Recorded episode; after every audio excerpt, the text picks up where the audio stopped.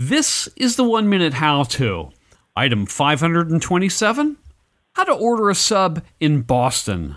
Hello, everyone. This is George, your host.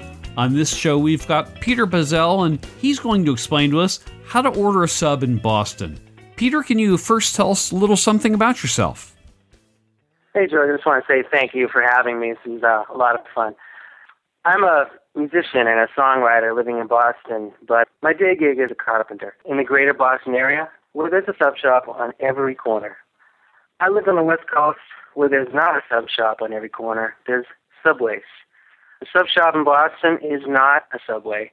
In a subway, you can look at all the ingredients collectively and build your sub with a sandwich technician.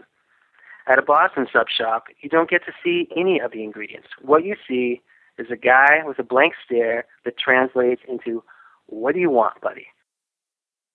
Okay, Peter, if you're ready then, you've got sixty seconds.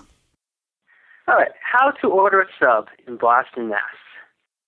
What I want is a turkey sub with provolone, cheese, mustard, mayonnaise, lettuce, tomatoes, and hot peppers. Sounds simple, but don't be deceived. The word cheese in Boston means only American cheese. And don't even think about asking for Swiss.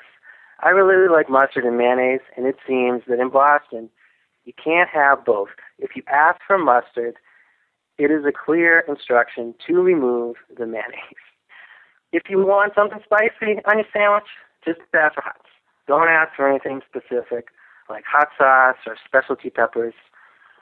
The thing to remember about ordering a sub in Boston is what you want and what you get is not always the same.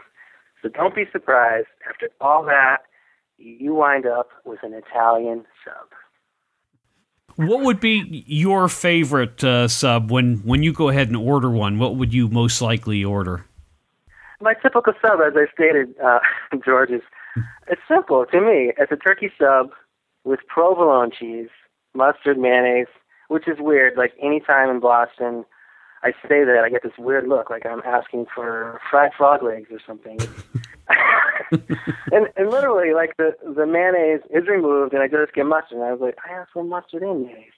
And um, so I lived on the West Coast for many years, and then I moved out here about ten years ago. And as a carpenter, I'm frequently, like, just getting something quick to eat. So I'm in sub shops a lot, and I just found this to be something that happened frequently to me, and I would I would complain to my coworkers and stuff, and guys were like, "Okay, these are some of the rules." So I've learned. So I just thought I would pass on some advice to people who happen to end up in Boston at a sub shop, because it's very different than Subway.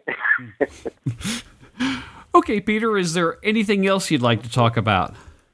Well, I just want to, as I stated, I'm a musician, so I do have a C D that just came out, and my music has been described as uh, impassioned indie rock in the classic style of Morrissey, who I'm really a fan of, and Elliott Smith.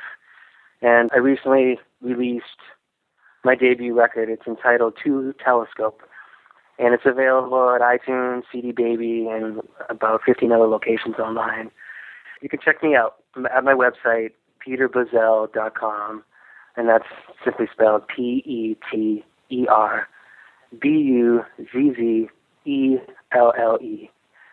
And just one other thing about the, the sub ordering. To anyone who's new to Boston, my advice would simply be just to take it slow. And um, one thing I've found that's very effective, have your order repeated back to you if possible.